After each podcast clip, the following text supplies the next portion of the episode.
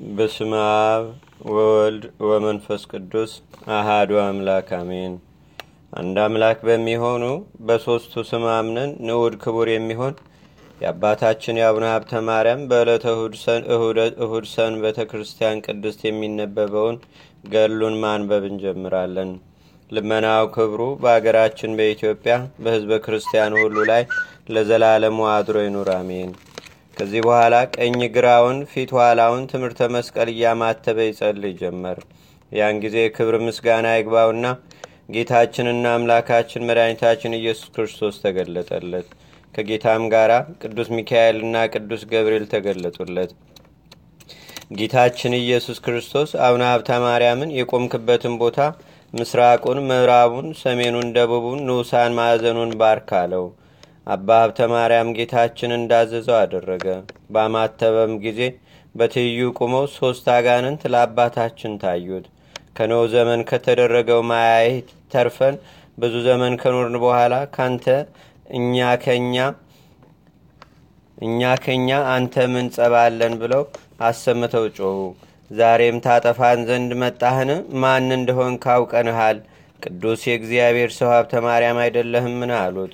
በሰው ላይ የምታደርጉት ብልሃታችሁን ንገሩኝ ባላቸውም ንገሩኝ በላቸው እንጂ ምንም እንዲህ አጋንንት የዘመዶች ጠላቶች ሲሆኑ ጌታ ወዳጄ ሀብተ ማርያም ሆይ ከእነዚህ ከአጋንንት ጩኸት የተነሳ አትፍራ ብሎ አጸናው እንጂ ያን ጊዜ አባታችን አቡነ ሀብተ ማርያም ከአጋንንቱ ጩኸት ድምፅ የተነሳም ፈርቶ ነበር። አባታችን አቡነ ሀብተ ማርያምም እሊያን የተረገሙ አጋንንት የሀገሩን ሰዎች እያሳታችሁ የምታጠፉ እናንተ ከወዴት የተገኛችሁ ክፋታችሁስ ምንድን ነው? አላቸው። ከክፉዎች አንድ ጋኔን ለአባታችን ለአቡነ ሀብተ ማርያም ክርስቶስ በስጋ ከመወለዱ አስቀድሞ በዚህ ሀገር ያሉትን ሰዎች እኔ ፈጣሪያችሁ ነኝ እያልኩ ሳታልላቸው ኖርኩ ብሎ መለሰለት። ክታብ መጻፍን፣ ቅጠል መበጠስን ሞቶ ያደረውንም ከብት መብላትን፣ የሰው ደም መጠጣትን፣ የሰው ስጋ መብላትንም አስተማርኳቸው። በወፍ እንዲያሟርቱ ጣዖት እንዲወዱ አደረግኳቸው። በሚሞቱበት ጊዜም ፍዳ ወዳለበት ወደ ሲኦል አወርዳቸዋለሁ አለው። እንዲህም ባለ ስራ ሳለሁ ክርስቶስ ተወለደና ከብዙ ዘመን በኋላ ተክለ ሃይማኖት የሚባል እንዳንተ ኃይለኛ ሰው መጥቶ ከኢየሱስ ክርስቶስ በቀር ለእኔ እንዳይገዙ ኃጢአታቸውን አስተሰርዩላቸው ከጥፋት ጥበቤም ለይቶ አስተማራቸው። ነገር ግን በብዙ አዘንኩ። ስራውንም አይቼ በምገድለው ገንዘብ ገድለው ዘንድ እየተተነኳኮልኩ በምገድልበት ገንዘብ ገድል ዘንድ ፈለጉ። ይበረታብኛል ይበረታብኛልና ተሳነኝ እንጂ የሚገዙልኝ ወገኖችንም ቀማኝ። ሁለተኛ ወንድሜም ይወጣው ዘንድ በዘንዶ ተመሰለ። በመስቀልም ባማተበበት ጊዜ ተሰንጥቆ ሞተ። እኔም ከእርሱ የተነሳ ስለፈራው ሸሽቼ ተሸሽጌ መንደር ለመንደር ስቅበዘበዝ ኖርኩ። ተክለ ሃይማኖት የሚባል ያ ሰው ከሞተ በኋላ ወደዚህ ብመለስ ወገኖችን መንኩሰው አገኘኋቸው። እጅግ አዝኛለሁና በብልሃቴ አለቃቸው ዘንድ በብልሃቴ አለታቸው በብልሃቴም አስታቸው ዘንድ እነርሱን እታገል ዘንድ ጀመርኩ። ነገር ግን እንደ ቀድሞ የኔ ብቻ ተገዥ ሊሆኑ አልቻሉም። ሆኖም ወደ ጭንቅ ነገር የምመራቸው ጥቂቶች ፈንታይን አላጣሁም። አባታችን አቡነ ሀብተ ማርያምም ያሳትካቸው ፈንታዎችህ እነማን ናቸው? ስማቸውስ ማን ማን ይባላል? አለው። ሰይጣንም ካሉት ጀምሮ እስከ ሞቱት ድረስ እያንዳንዱ ስማቸውን እየለየ እነገሌ እነገሌ እነገሌ እያለ ስማቸውን እየጠራ ከሕፃን እስከ ሽማግሌ የሆኑትን ስማቸውን ቆጥሮ ነገረው። በፊቱ የእገሌ ኃጢአቱ ይህ ነው፣ የእገሌም በደሉ ይህ ነው እያለ ያንዱን ያንዱን የበደላቸውን መጽሐፍ አነበበ። አባታችን አቡነ ሀብተ ማርያምም በምን ስራ ነው የምትተዋቸው? ምንስ ስራ ቢሰሩ ነው የምትጠላቸው? የአምርጉም ሰይጣን እየሳቀ በጭንቅ ነገር ለአባታችን ለአቡነ ሀብተ ማርያም ነገረው። ያደረጉትን በደል ሁሉ ለካህን በተናገሩ ጊዜ እኔ ልሰውረው ስወድ ምክሬን በገለጡ ጊዜ ያን ጊዜ ትቻቸው ሸሻለሁ ብሎ ነገረው። አባታችን አቡነ ሀብተ ማርያምም እኔንስ በምን ታስተኛለህ አለው። የአርኩስ መንፈስም አንተንስ ማሳተወውና ስምህ በተጠራበትስ እንኳን መቅረብ አይቻለኝም ብሎ መለሰለት። ነገር ግን ከአንተ ተለይቼ ሄድ ዘንድ አሰናብተኝ አለው። ጌታችን ኢየሱስ ክርስቶስም አቡነ ሀብተ ማርያምን ብዙዎችን ቅዱሳን አስቷልና በክፋቱ አታሰናብተው፣ ከሰይጣን ከእግሩ በታች ያለውን መሬት ባርክ። ያን ጊዜ ምድር አፏን ከፍታ ተዋጠው፣ ጽኑ ፍዳ ወዳለበት ወደ ሲኦልም ታውርደው አለው።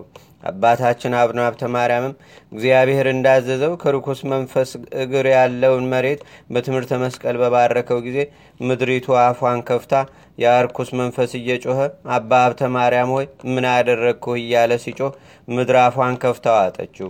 በዚህ ዓለም እንደርሱ ያለ ክፉ መዓዛ የሌለ ክፉ ሽታ አወጣም። ምድርም አፏን ከፍታ እሊያንም ክፎችን አጋንንት እውጣቸው ዘንድ ፍቀድልኝ ብላ ወደ አቡነ ሀብተ ማርያም እንዲህ እያለች ጮኸች።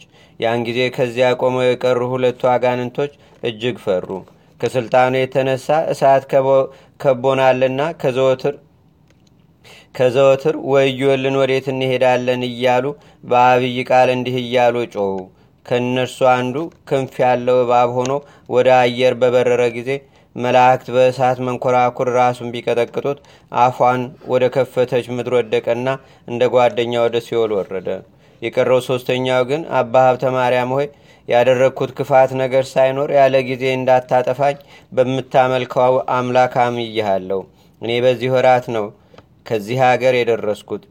ሀገሬ ግን የነበርኩባት አንጾኪያ ናት። በልጄ በዲዮቅልጥያኖስ ልብ ውስጥ አድሬ በውስጧ ብዙ ጊዜ ስራ የሰራሁባትም እዛ ነው።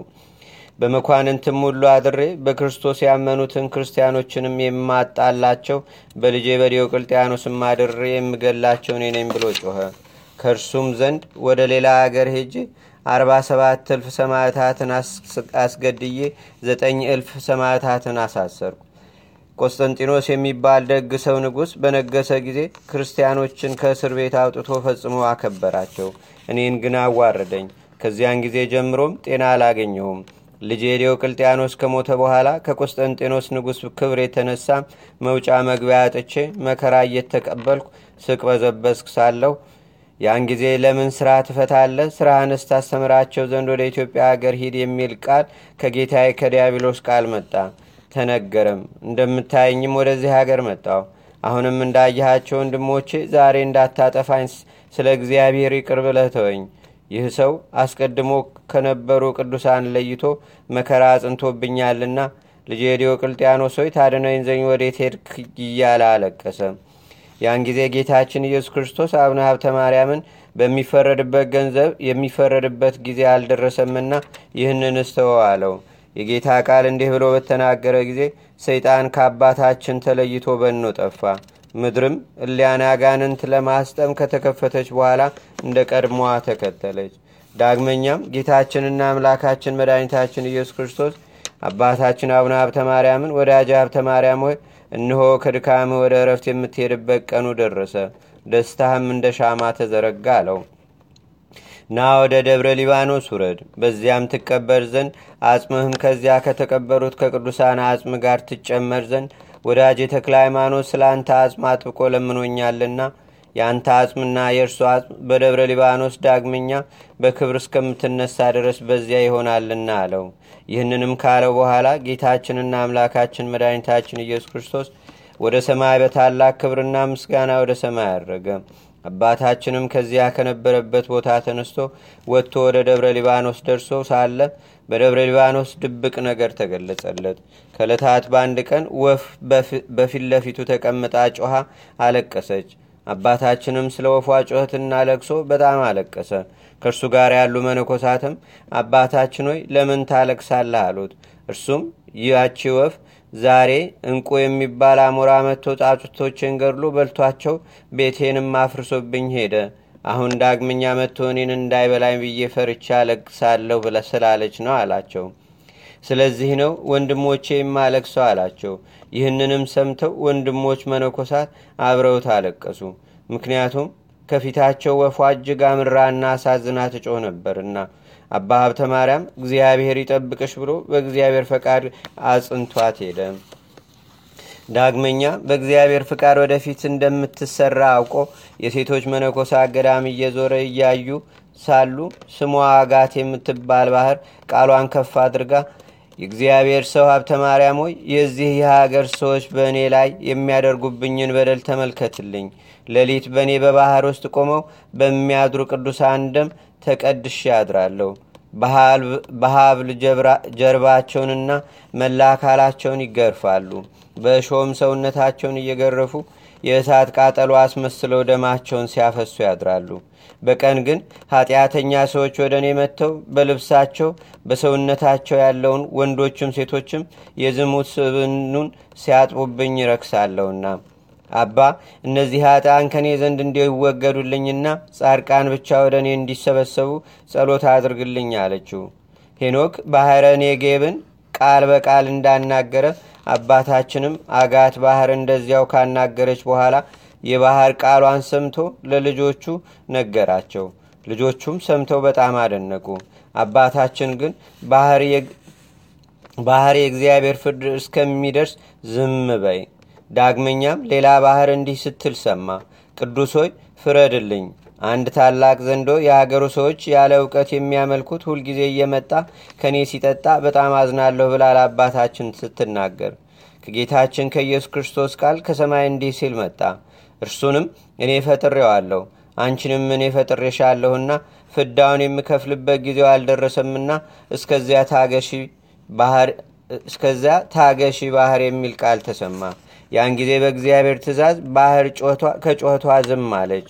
ለአባታችን ግን በሀገረ ቃው ይኖር እንደነበረው እንደ አባ መቃርስ ሁሉ ምግባርና የተሰወረውን ሁሉ እንዲያውቅ እግዚአብሔር ጸጋን ስለሰጠው የሰውን ኃጢአት የእያንዳንዱን የተደበቀውንም ያውቅ ነበር። አንዳንድ ካህናትም ወደ መቅደስ ገብተው መስዋዕት ማሳረግ የማይገባቸውን መላእክቶች እንደሚያስወጧቸው አይቶም ስራቸውን ሁሉ ለሚታመኑትና ለሚከተሉት ሁሉ ይነግርባቸው ነበር። አባታችንም አቡነ ሀብተ ማርያም ከጾምና ከትርምት ብዛት የተነሳ በደከመ ጊዜም በባህር ውስጥ መቆም ተሳነው።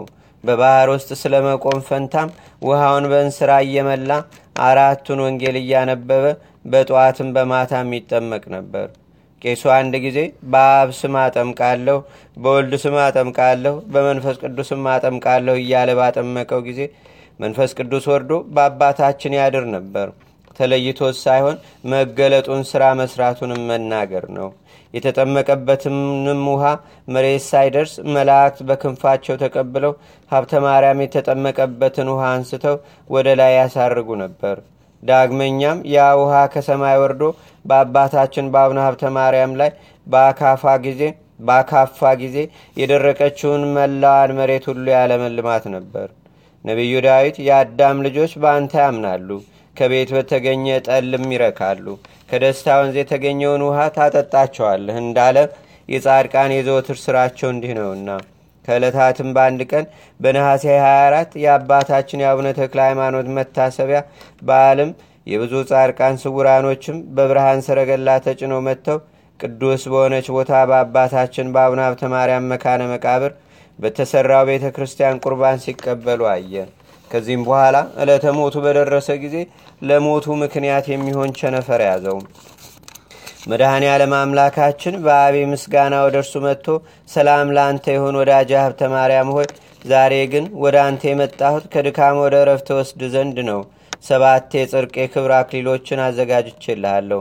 አንደኛ ስለ ንጹሕ ድንግልና፣ ሁለተኛም ዓለምንና በውስጡ ያለውን ንቀ በመኖርህ፣ ሶስተኛ ስለ ፍጹም ምንኩስና፣ አራተኛ ዘወትር አራቱ ወንጌላትን በማንበብህ በመጸለይህ ስለ እኔ ምክንያትም አምስተኛ በረሃብ፣ ስድስተኛ በጾም ስለተጋደልክ፣ ሰባተኛ በልብህ ቂምና ጥላቻን ትዕቢትና ትምክትን ባለማሳደርህና በልብህ ውስጥ ባለማስቀመጥህ ስለ ንጹሕ ተልኮ ክነትህ ስለ ሙዝ ስለ ንጹሕ መሥዋዕትህ ነው።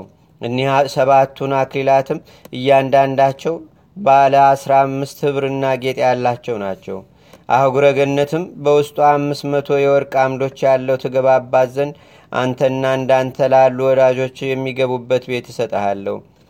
በምሰጥህም ቤት መታሰቢያህን ያደረገ በጸሎት የተማጸነ ይገባል።